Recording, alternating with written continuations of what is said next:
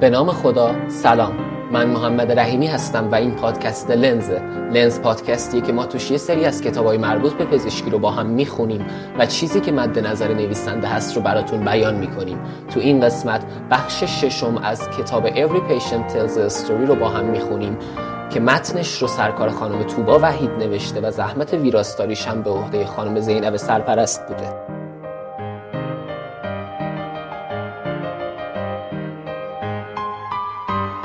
قدرت شفابخش لمس از دیرباز بخشی از فرهنگ غرب بوده. گفته میشه الیشای نبی مردگان رو با لمس ساده ای زنده می‌کرده یا اینکه حضرت عیسی دستش رو روی یک بیمار جزامی گذاشته و اون فرد بهبود پیدا کرده. قدیسان مسیحی هم معجزات شفابخشی رو با لمس کردن انجام می‌دادن. بسیاری از پادشاهان غربی مدعی قدرت لمس شفابخش بودند و این رو حق الهی می‌دونستند. تا قرن 18 در کشورهای فرانسه، انگلستان و آلمان تصور می‌شد که پادشاهان می‌تونن با یه لمس بیماری اسکروفیولا رو درمان کنن. بیماری اسکروفیولا یا کینگز اویل یا چیزی که در فارسی بهش خنازیر میگیم نوعی از تورم و التهاب غدد لنفاوی گردنه که تظاهرات پوستی هم داره این تصور که پادشاهان می‌تونن به سبب جایگاهشون بیماری ها رو درمان کنن یه باور قدیمیه که قرنها در اروپا رایج بود و حتی مراسمی به اسم رویال تاج برگزار می‌کردن و به نظر مردم این راه نسبت به بقیه درمان ها مؤثرتر و البته با درد کمتری همراه بود. استفاده از لمس در تشخیص پزشکی سابقه ای پررنگ و قدیمی داره. بقرات به طور جدی با استفاده از حواسش داده ها رو به دست می آورد و در این مورد نوشته حرفه و مهارت یک پزشک در درجه اول اینه که اطلاعاتی رو به دست بیاره. و مهمترین این اطلاعات که به راحتی به دست میاد اطلاعاتی که توسط حواس بینایی، شنوایی، لامسه، بویایی و چشایی درک میشه. در آثاری هم که از بقرات به جا مونده در توصیف بیماران و مشکلاتشون به این اطلاعات مثل ویژگی های بافت و دما اشاره میشه. این رویکرد استفاده از حواس در پزشکی فقط تا دوره رنسانس دنبال شد و بعد کم تر شد تا اینکه دوباره توسط پزشکانی مورد استقبال قرار گرفت که به یافته های بدن بیمار توجه داشتند و می‌خواستند در عصر شکوفایی علمی پزشکی رو هم به یک علم واقعی تبدیل کنند. یه پیشفرزی وجود داره. اونم اینه که اطلاعات حاصل از لمس و معاینه توسط پزشک در مقایسه با چیزی که می‌تونیم از راه تکنولوژی های مختلف پیشرفته به دست بیاریم ابتدایی و نامشخص به نظر می‌رسه. ولی آیا این مطلب درسته؟ شواهدی وجود داره که نشون میده دستان پزشک به اطلاعاتی پی می‌بره که نمی‌تونیم با چشم های تکنولوژی به این اطلاعات برسیم.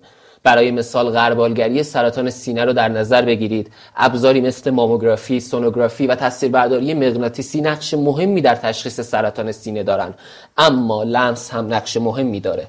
بیش از 70 درصد از موارد سرطان سینه توسط خانم هایی که خودشون توده ای رو در سینهشون حس کردن شناسایی میشه. ماموگرافی برای تشخیص 20 درصد از این موارد کاربرد داره و یه تکنیک مهم در تشخیص این سرطان به شمار میره. با این حال مطالعات نشون میده که معاینه فیزیکی توسط پزشک در تشخیص 5 درصد از موارد سرطان سینه نقش داره. با توجه به آمار بالای سرطان سینه می‌بینیم که لمس به طرز شگفتانگیزی ابزار قدرتمنده. یه مثال دیگه که نشون میده ممکنه معاینه فیزیکی حتی از بهترین تکنولوژی ها کارآمدتر باشه. ارزیابی دردهای شکمیه. دردهای شکمی از شایعترین و مشکل سازترین مراجعات اورژانس هر ساله در کشور آمریکا بیش از سه میلیون نفر با شکایت از درد شکمی به اورژانس مراجعه می‌کنن. 250 هزار نفر از این بیماران در نهایت تحت عمل آپاندکتومی قرار می‌گیرن و آپاندیسشون خارج میشه. در اکثر موارد این یه تصمیم درسته و عضوی که سبب بیماری شده از بدن خارج میشه. ولی به طور میانگین 20 درصد از افرادی که عمل جراحی شدن در واقع آپاندیسشون سالم بوده و این آمار حتی در خانم ها به حدود 45 درصد می‌رسه. چندین دهه هست که این ارقام تغییری نکرده. این آمار برای سالهای قبل قابل قبول و پذیرفته شده بود. چون که آپاندیسیت به طور بالقوه می‌تونه کشنده باشه و این یه موضوع کاملا واضح بود که اقدام سریع بهترین راه برای مقابله با این مشکل بود. چرا که به هر حال برای بیمار مشکوک به آپاندیسیت عوارض احتمالی جراحی بهتر از مرگه. تا اینکه 20 سال پیش آقای آلفردو آلوارادو که یه پزشک اورژانس در ایالت فلوریدا بود یک متد و روشی ابداع کرد تا بتونه بیمارانی که مشکوک به آپاندیسیت بودن رو از بیمارانی که دردشون به آپاندیس مربوط نبود جدا کنه. از اون زمان به بعد با استفاده از معیار و سیستم امتیازدهی آلوارادو افرادی که باید مستقیما به اتاق عمل برده بشن و افرادی که باید تحت مراقبت و ارزیابی بیشتری قرار بگیرن از هم تمایز داده می شدن. آلوارادو سه جزء رو برای سیستم امتیازدهیش در نظر گرفت. جزء اول شامل سه تا علامت تهوع، بیاشتهایی و درد شکمی که تا یک چهارم پایین و راست شکم تیر می‌کشه. جزء دوم شامل سه نوع داده متفاوته که با معاینه فیزیکی متوجه میشیم.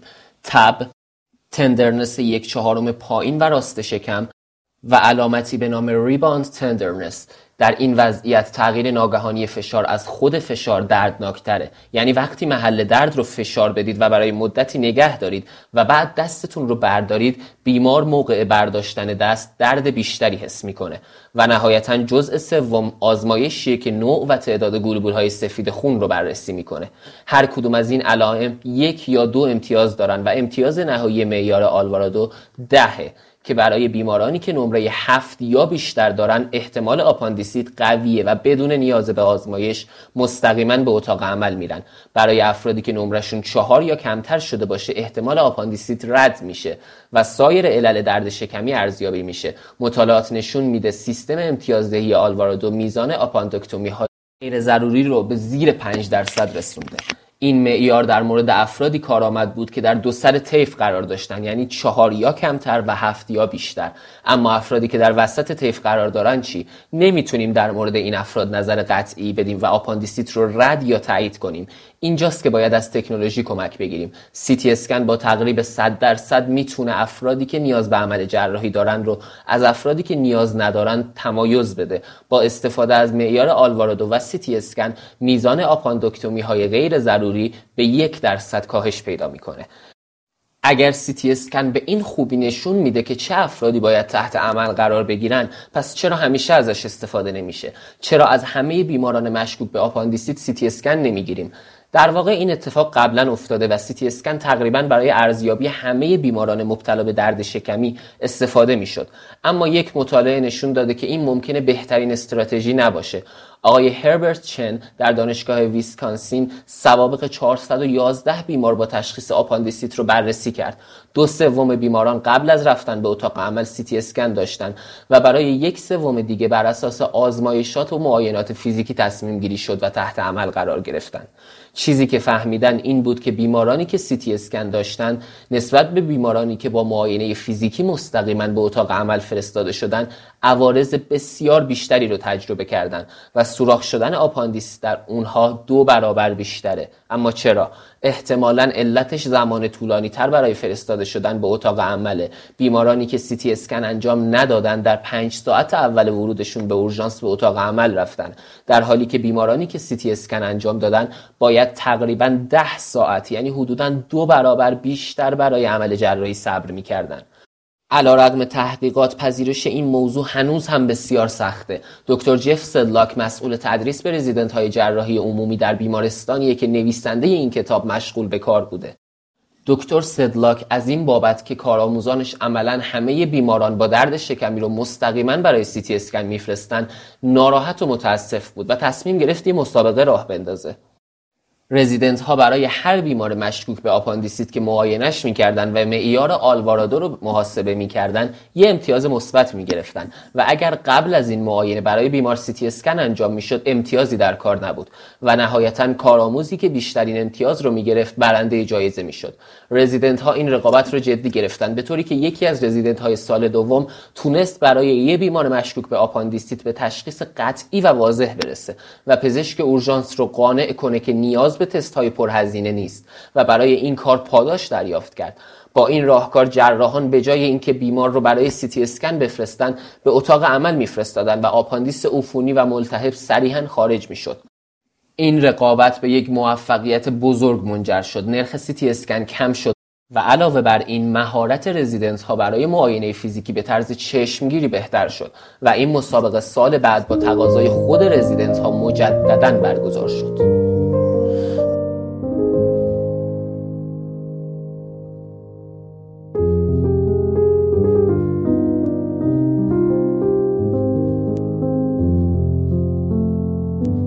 در اینجا یه خاطره از شروع دوره رزیدنتی نویسنده رو میشنویم.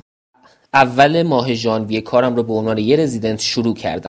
زمانی که اینترن بودم رزیدنتی داشتم که روی همه کارهام نظارت می‌کرد و الان این من بودم که به عنوان رزیدنت باید نسبت به اینترن ها نظارت و سختگیری می‌کردم. می‌دونستم همیشه افراد با تجربه تری هستن که می‌تونم ازشون کمک بگیرم ولی با این حال عصبی و نگران بودم. اولین تماس از اورژانس رو ساعت دو صبح دریافت کردم. یه خانم رو با آمبولانس از خانه سالمندان آورده بودن. دکتر وضعیت بیمار رو توضیح داد و گفت بیمار یک خانم 87 ساله به نام کارلوتا دیویسه که از خانه سالمندان با تغییر حاد در وضعیت ذهنی فرستاده شده. دارای سابقه فشار خون و بیماری قلبیه و 20 سال پیش عمل بایپس قلب انجام داده. وقتی که پرستارها رفتن بهش شام بدن متوجه شدن که بیهوشه و با اورژانس تماس گرفتن. در معاینه فیزیکی فقط فشار خون پایین دیده میشه و از آزمایشات هم افزایش گلوبول های سفید و ادرار عفونی نشون داده میشه. برای فشار خون پایین یک لیتر سالین و برای عفونت آنتیبیوتیک تجویز شده. بعد از توضیحات دکتر اورژانس دوباره ساکت شد. می‌خوام بهتون دو تا قانون یاد بدم. قانون اول هرگز فقط به تشخیص اورژانس اکتفا نکنید. در واقع وظیفه اورژانس اینه که مشخص کنه بیمار به اندازه کافی بیمار هست که بستری بشه یا نه. و اونها باید به یه تشخیص اولیه برسن چون برای کاغذبازی های بیمارستان لازمه. و اکثرا زمان و منابع لازم برای تشخیص قطعی حتی در موارد واضح و بدیهی رو ندارن.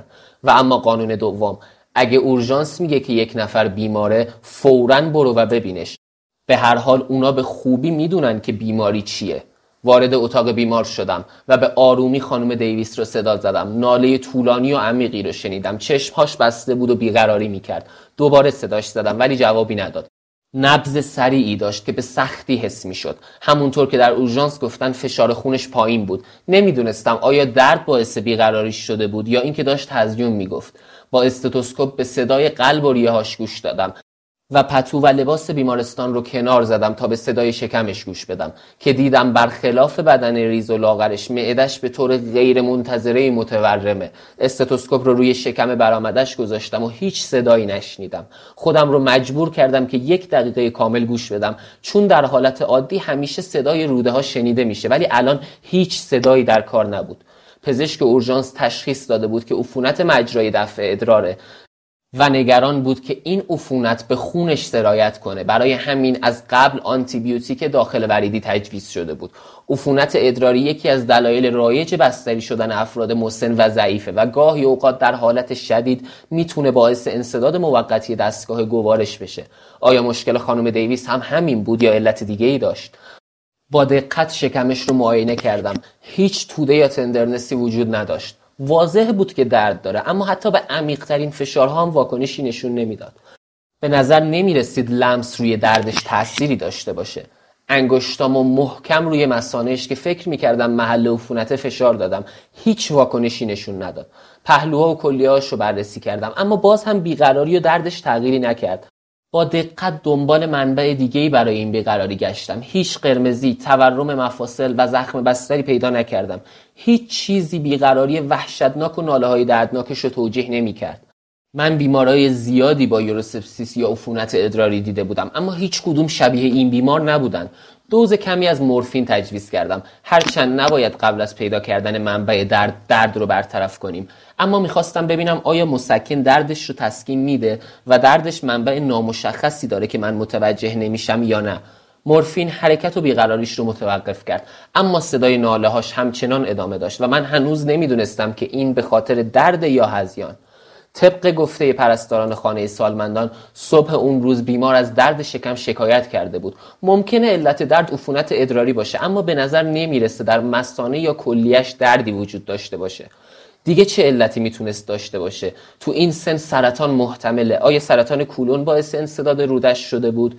شکمش نرم و به راحتی قابل معاینه بود و من هیچ توده و سختی که نشون بده مدفوع در رود گیر افتاده رو حس نکردم.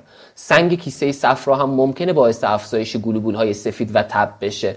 اما وقتی سمت راست شکمش رو فشار دادم هیچ واکنش و دردی نشون نداد. در مورد آپاندیسیت سنگ کلیه و پانکراتیت هم همینطور. همه اونها باعث درد شدیدی میشن. ولی معمولا دردشون موضعیه. نمی‌تونستم به چیزی فکر کنم که باعث این درد شدید شده باشه و با فشار بدتر نشه. فشار خونش هنوز خیلی پایین بود و یک لیتر دیگه محلول سالین تجویز کردم. در بیماری های شدید به خاطر تعریق زیاد و عدم خوردن و نوشیدن کافی مایعات بدن کم میشه و فشار خون کاهش پیدا می‌کنه که معمولا با جبران مایع فشار خون طبیعی میشه. اگه فشار خودش با این محلول بالا نیاد باید به بخش مراقبت های ویژه منتقل بشه. رفتم سراغ دکتر سینتیا براون که رزیدنت سال سومه و تو بخش آی سی بود. به طور خلاصه پرونده بیمار رو شرح دادم. گفتم نمی‌دونم چه اتفاقی داره میفته و از کجا باید شروع کنم. سینتیا در مورد بیماری قلبی و فشار خون پایین سوال کرد و پرسید آیا درد بیمار با چیزی که تو معاینه فیزیکی انتظار داشتم متفاوت و نامتناسب بود یا نه؟ وقتی سوالاتش رو تایید کردم گفت اینها علائم کلاسیک کولیت ایسکمیکه. مثل خیلی از اصطلاحات پزشکی کلمات خودشون چیزهایی که باید بدونید رو بهتون میگن. ایسکمی از ریشه یونانی ایسک به معنای محدود و هما به معنی خون تشکیل شده. پس کولیک ایسکما یعنی خونرسانی محدود و کم به کولون. این بیماری عموما در افراد مسنی که درگیر یک عفونت مهم هستن دیده میشه. البته من ماهیت این بیماری رو می‌دونستم و قبلا تو کتاب هاریسون خونده بودمش. اما در مورد درد نامتناسب با معاینه فیزیکی چیزی تو کتاب هایی که تا الان خونده بودم ننوشته بود. با این حال من باید حداقل این بیماری رو در لیست احتمالات قرار می‌دادم. شرایط خانم دیویس کاملا با این بیماری مطابق بود. وقتی فهمیدم تشخیص احتمالی کولیت ایسکمیه چهرم در هم رفت. چون این تشخیص رو از دست داده بودم. با عجله و ناراحتی به اتاق بیمار برگشتم. چطور می‌خواستم به همه این مطالب مسلط بشم؟ من textbook ها کتابچه های بالینی و مقالات بیشماری از مجلات مختلف رو خونده بودم. با این حال این فرصت رو از دست دادم. به نظرم پزشکی داخلی به طور وحشتناکی طاقت فرسا بود. با تشخیص کولیت ایسکمیک به راحتی می‌شد فهمید چه اتفاقی افتاده. بیمار عفونت داشت که سبب افت فشار خونش شده بود. از طرفی شریان های بیمار دچار سخت شدگی و تنگی بود و به همین خاطر سالها قبل عمل بایپس قلب انجام داده بود. فشار خون پایین و مشکلات شریانی باعث شده بود بعضی از بخش های بدن خون و اکسیژن کافی دریافت نکنند. در واقع علت دردش این بود که بافت های بدن به خاطر کمبود اکسیژن در حال مرگ بودند. این یه بیماری وحشتناک با اغلب به جراحی نیاز داره. این بیماری مرگ و میر بالایی هم داره. چون افرادی که بهش مبتلا میشن با مشکلات متعددی درگیرن و سلامت عمومی ضعیفی دارن. با استفاده از اشعه X تشخیص کولیت ایسکمیک تایید شد و آزمایش نشون می‌داد باید بافت های مرده برداشته شه خانوادش با این عمل موافقت نکردند او قبلا ازشون خواسته بود عمل جراحی انجام نشه و گفته بود یا زنده میمونه یا حداقل با آرامش از دنیا میره. قبل از اینکه شیفتم تموم بشه رفتم ببینمش. بی حرکت روی تخت دراز کشیده بود. اما عضلات صورتش بالاخره آروم شده بود.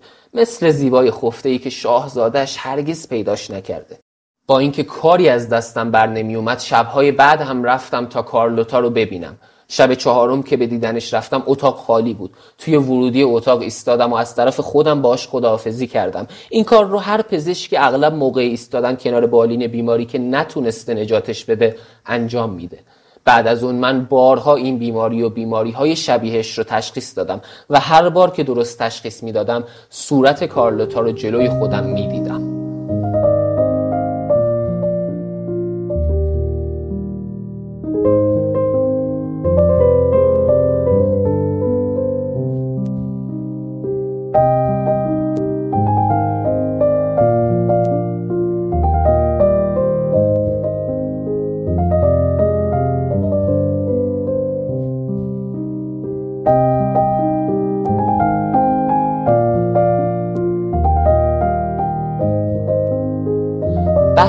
جذابیت معاینه فیزیکی به خاطر روش تدریسشه. این آموزش ها مثل یک شجره‌نامه فرد به فرد منتقل شده. اکثر این تکنیک ها و روش های معاینه به نام پزشک یا پرستاری که اون رو ابداع کرده نامگذاری میشه که همون نقطه آغاز انتقال سینه به سینه مطالبه.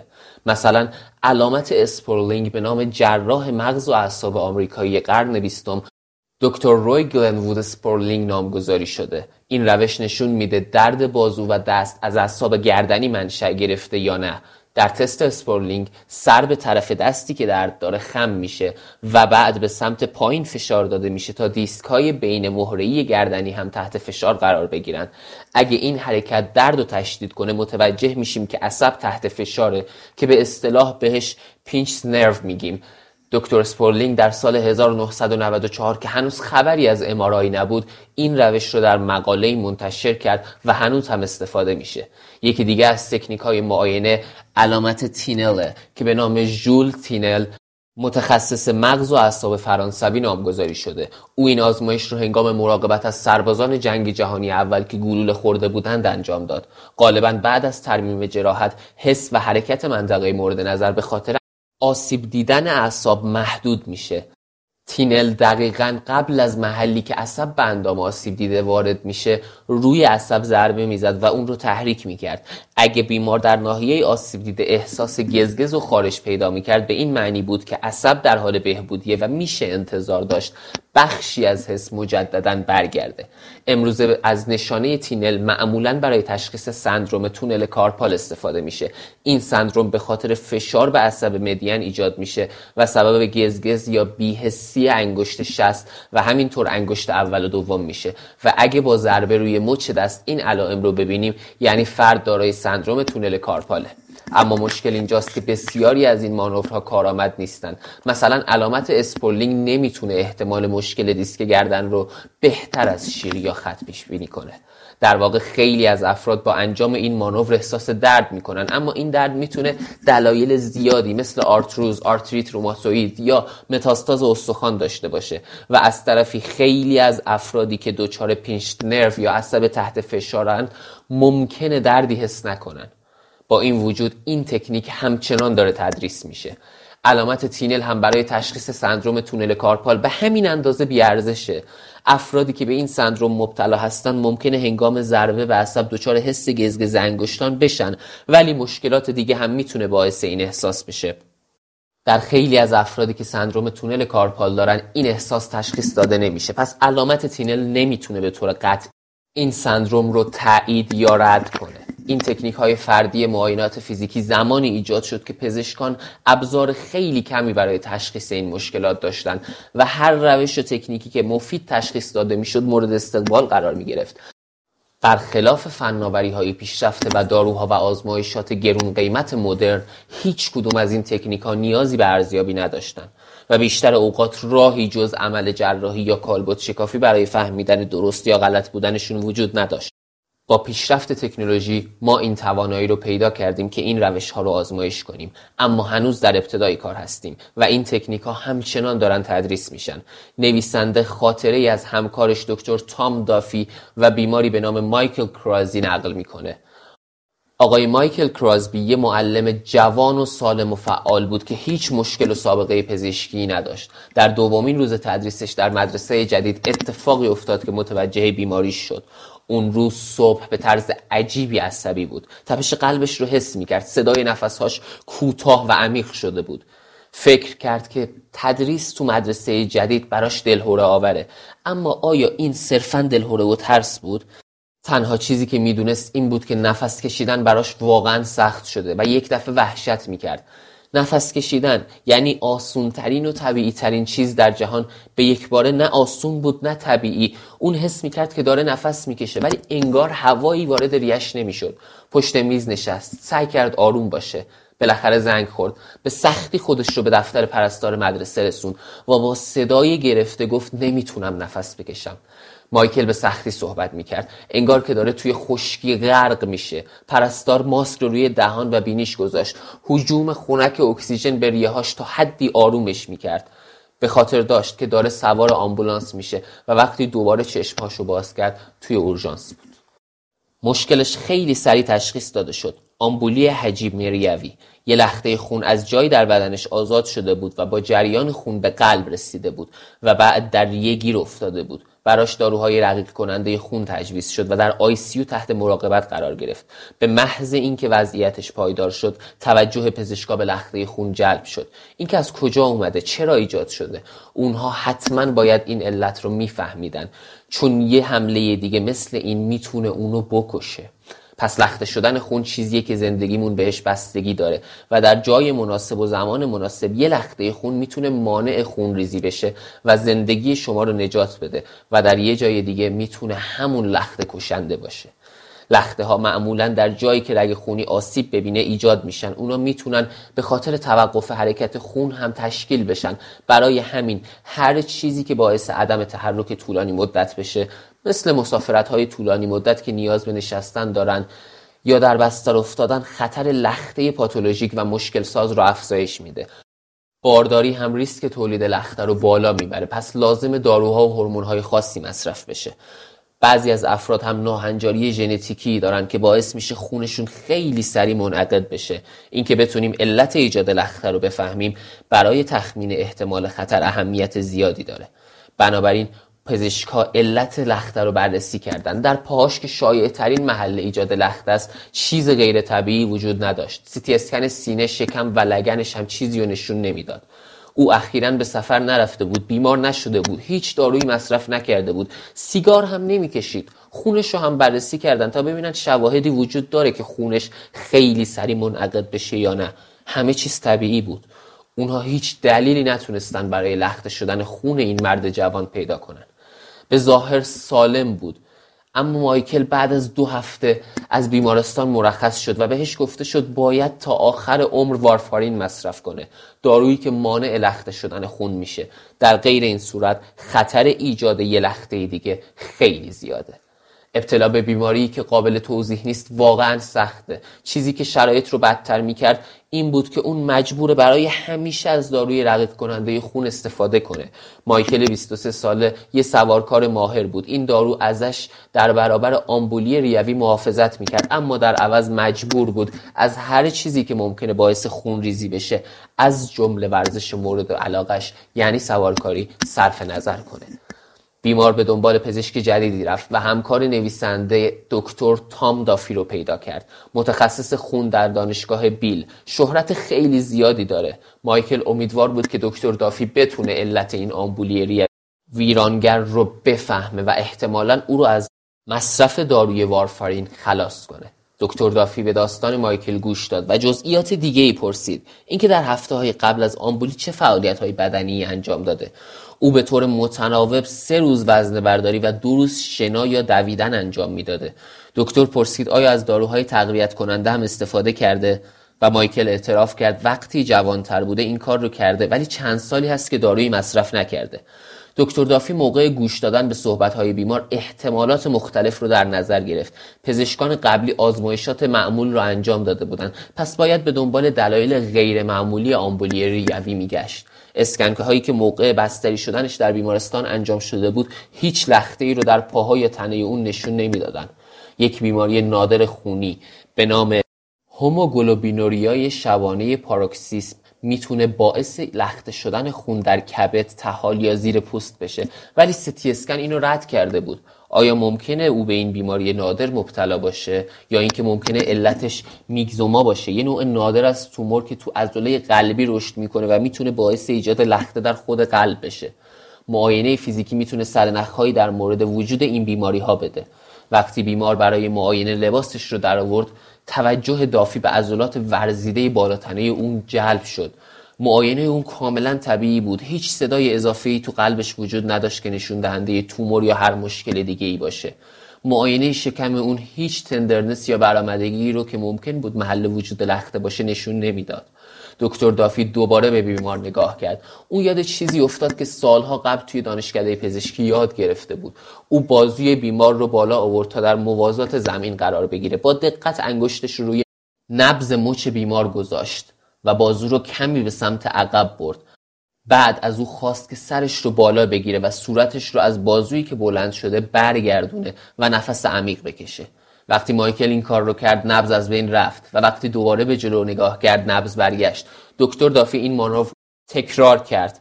باز هم وقتی بیمار سرش رو برگرد و نفس کشید نبز ناپدید شد. فاصله دافی به علت ایجاد لخت مشکوک شد. رگ هایی که خون را از قلب به شانه ها و بازو منتقل می‌کنن باید از یه فضای بسیار باریک در زیر استخوان ترقوه و بالای دنده اول عبور کنند وجود یک دنده اضافی یا هایپرتروفی عضلات گردن یا شونه می‌تونه این فضا رو باریکتر و تنگتر کنه. این مشکل به سندروم خروجی توراکس یا توراسیک اوتلت معروفه. این سندروم عموما در ورزشکاران جوانی دیده میشه که از اندام فوقانیشون زیاد استفاده می‌کنن مثل پرتاب کنندگان بیسبال و وزنه برداران این مشکل در مشاغلی که بازوها به مدت طولانی بالاتر از سطح شانه قرار می‌گیره هم محتمله. مثلا در نقاشان، نصابان کاغذ دیواری و معلمانی که روی تخته می نویسن.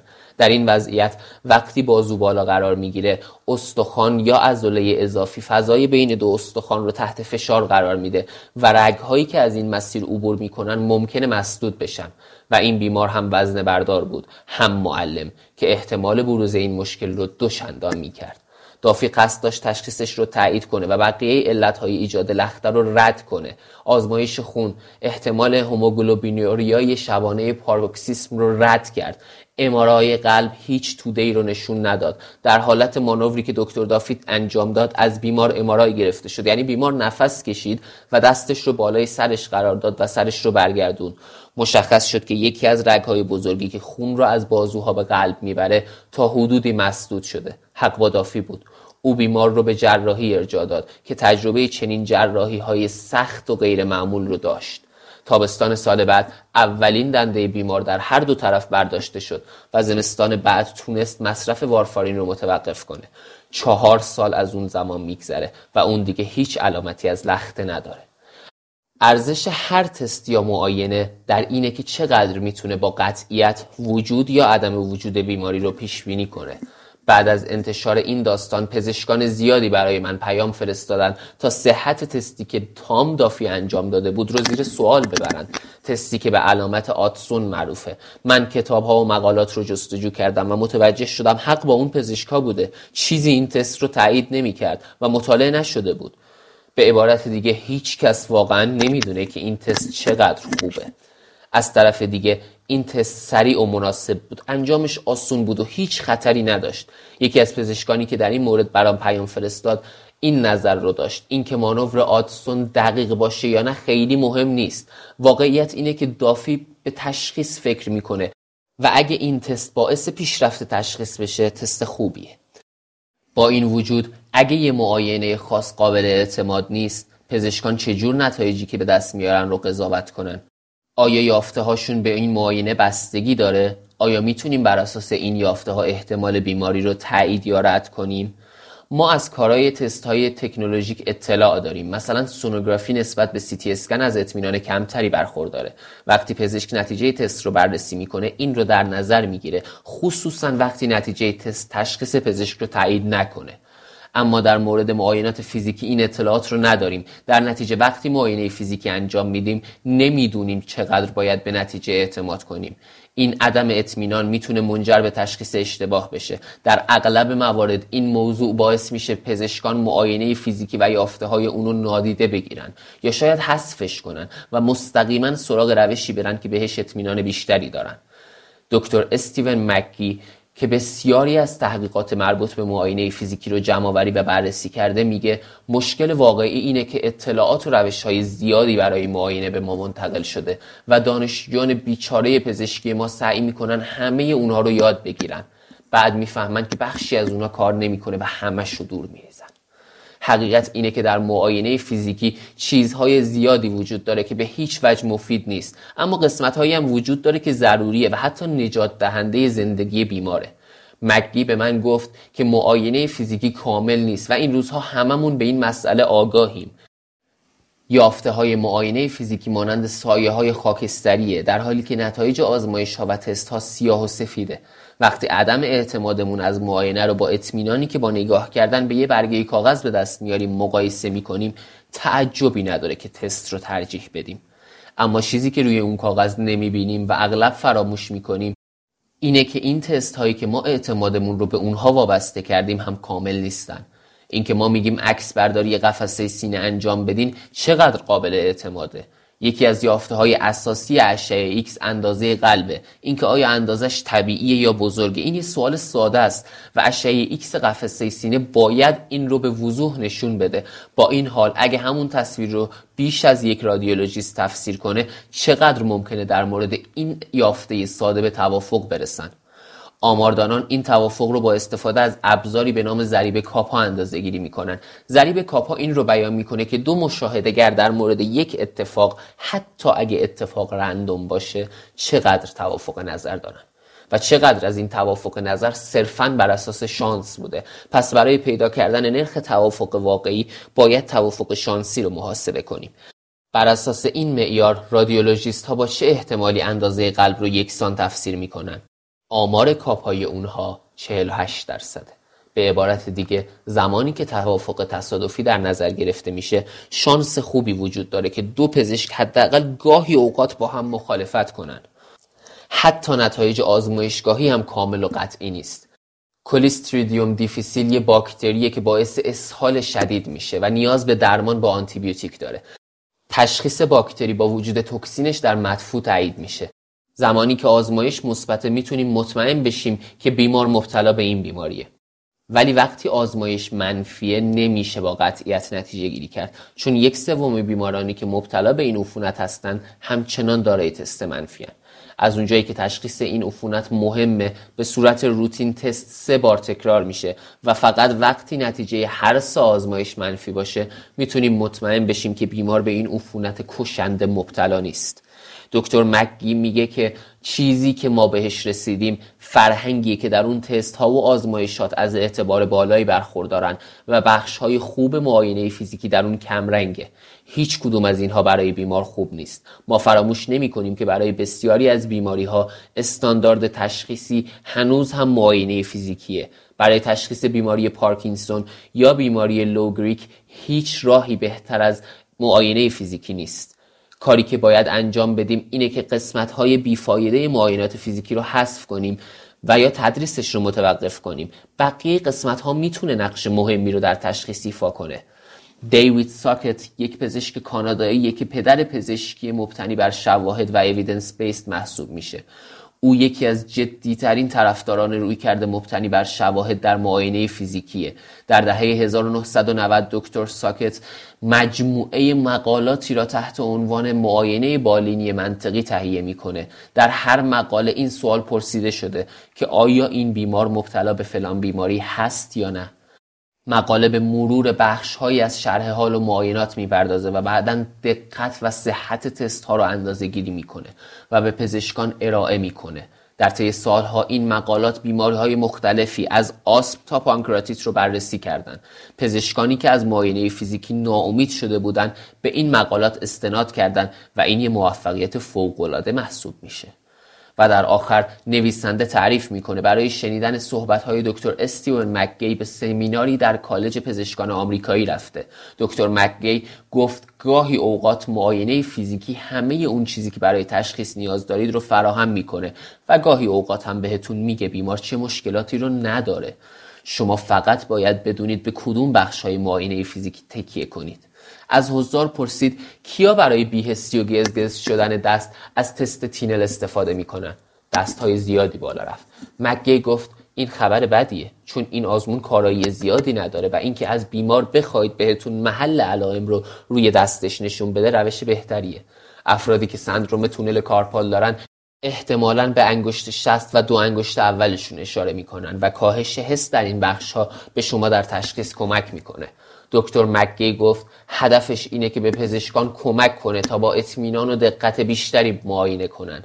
وقتی در تشخیص مبتنی بر شواهد تبهر پیدا کنیم می‌تونیم بسیاری از سوالات و احتمالاتمون رو همون زمان و مکانی که برای اولین بار برامون پیش میان یعنی در بالین حل و فصل کنیم. موقع ترک کردن سالن نویسنده مکالمه گروهی از پزشکان جوان رو میشنوه که حاضر نبودن معاینات فیزیکی رو انجام بدن و معتقد بودن تغییر وضعیت موجود یه چالش جدیه و این تحقیقات و جلسات واقعیت رو تغییر نمیده. به نظر شما آیا فقط همین که تجهیزات و تکنیک های معاینات فیزیکی رو update و بروز کنیم یعنی اونهایی که کارآمد نیستن رو حذف کنیم و اونهایی که مفیده رو تقویت کنیم برای احیای دوباره معاینات فیزیکی کافیه؟ اگه کافی نیست به چه چیزهای دیگه ای نیاز داریم؟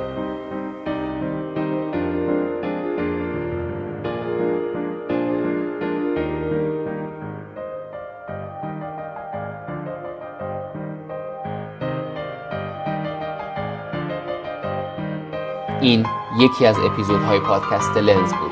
مربوط به فصل ششم از کتاب Every Patient Tells a Story. امیدوارم که لذت برده باشید. راستی نظرتون چی بود؟ اگه هر گونه انتقاد، پیشنهاد یا نظری دارین می‌تونین از طریق راه های ارتباطی که وجود داره با ما در میون بذارین. همچنین اگه می‌خواین با همون همکاری کنین هم از طریق همون راه ها می‌تونین پیشنهاد همکاریتون رو به ما ارائه کنین.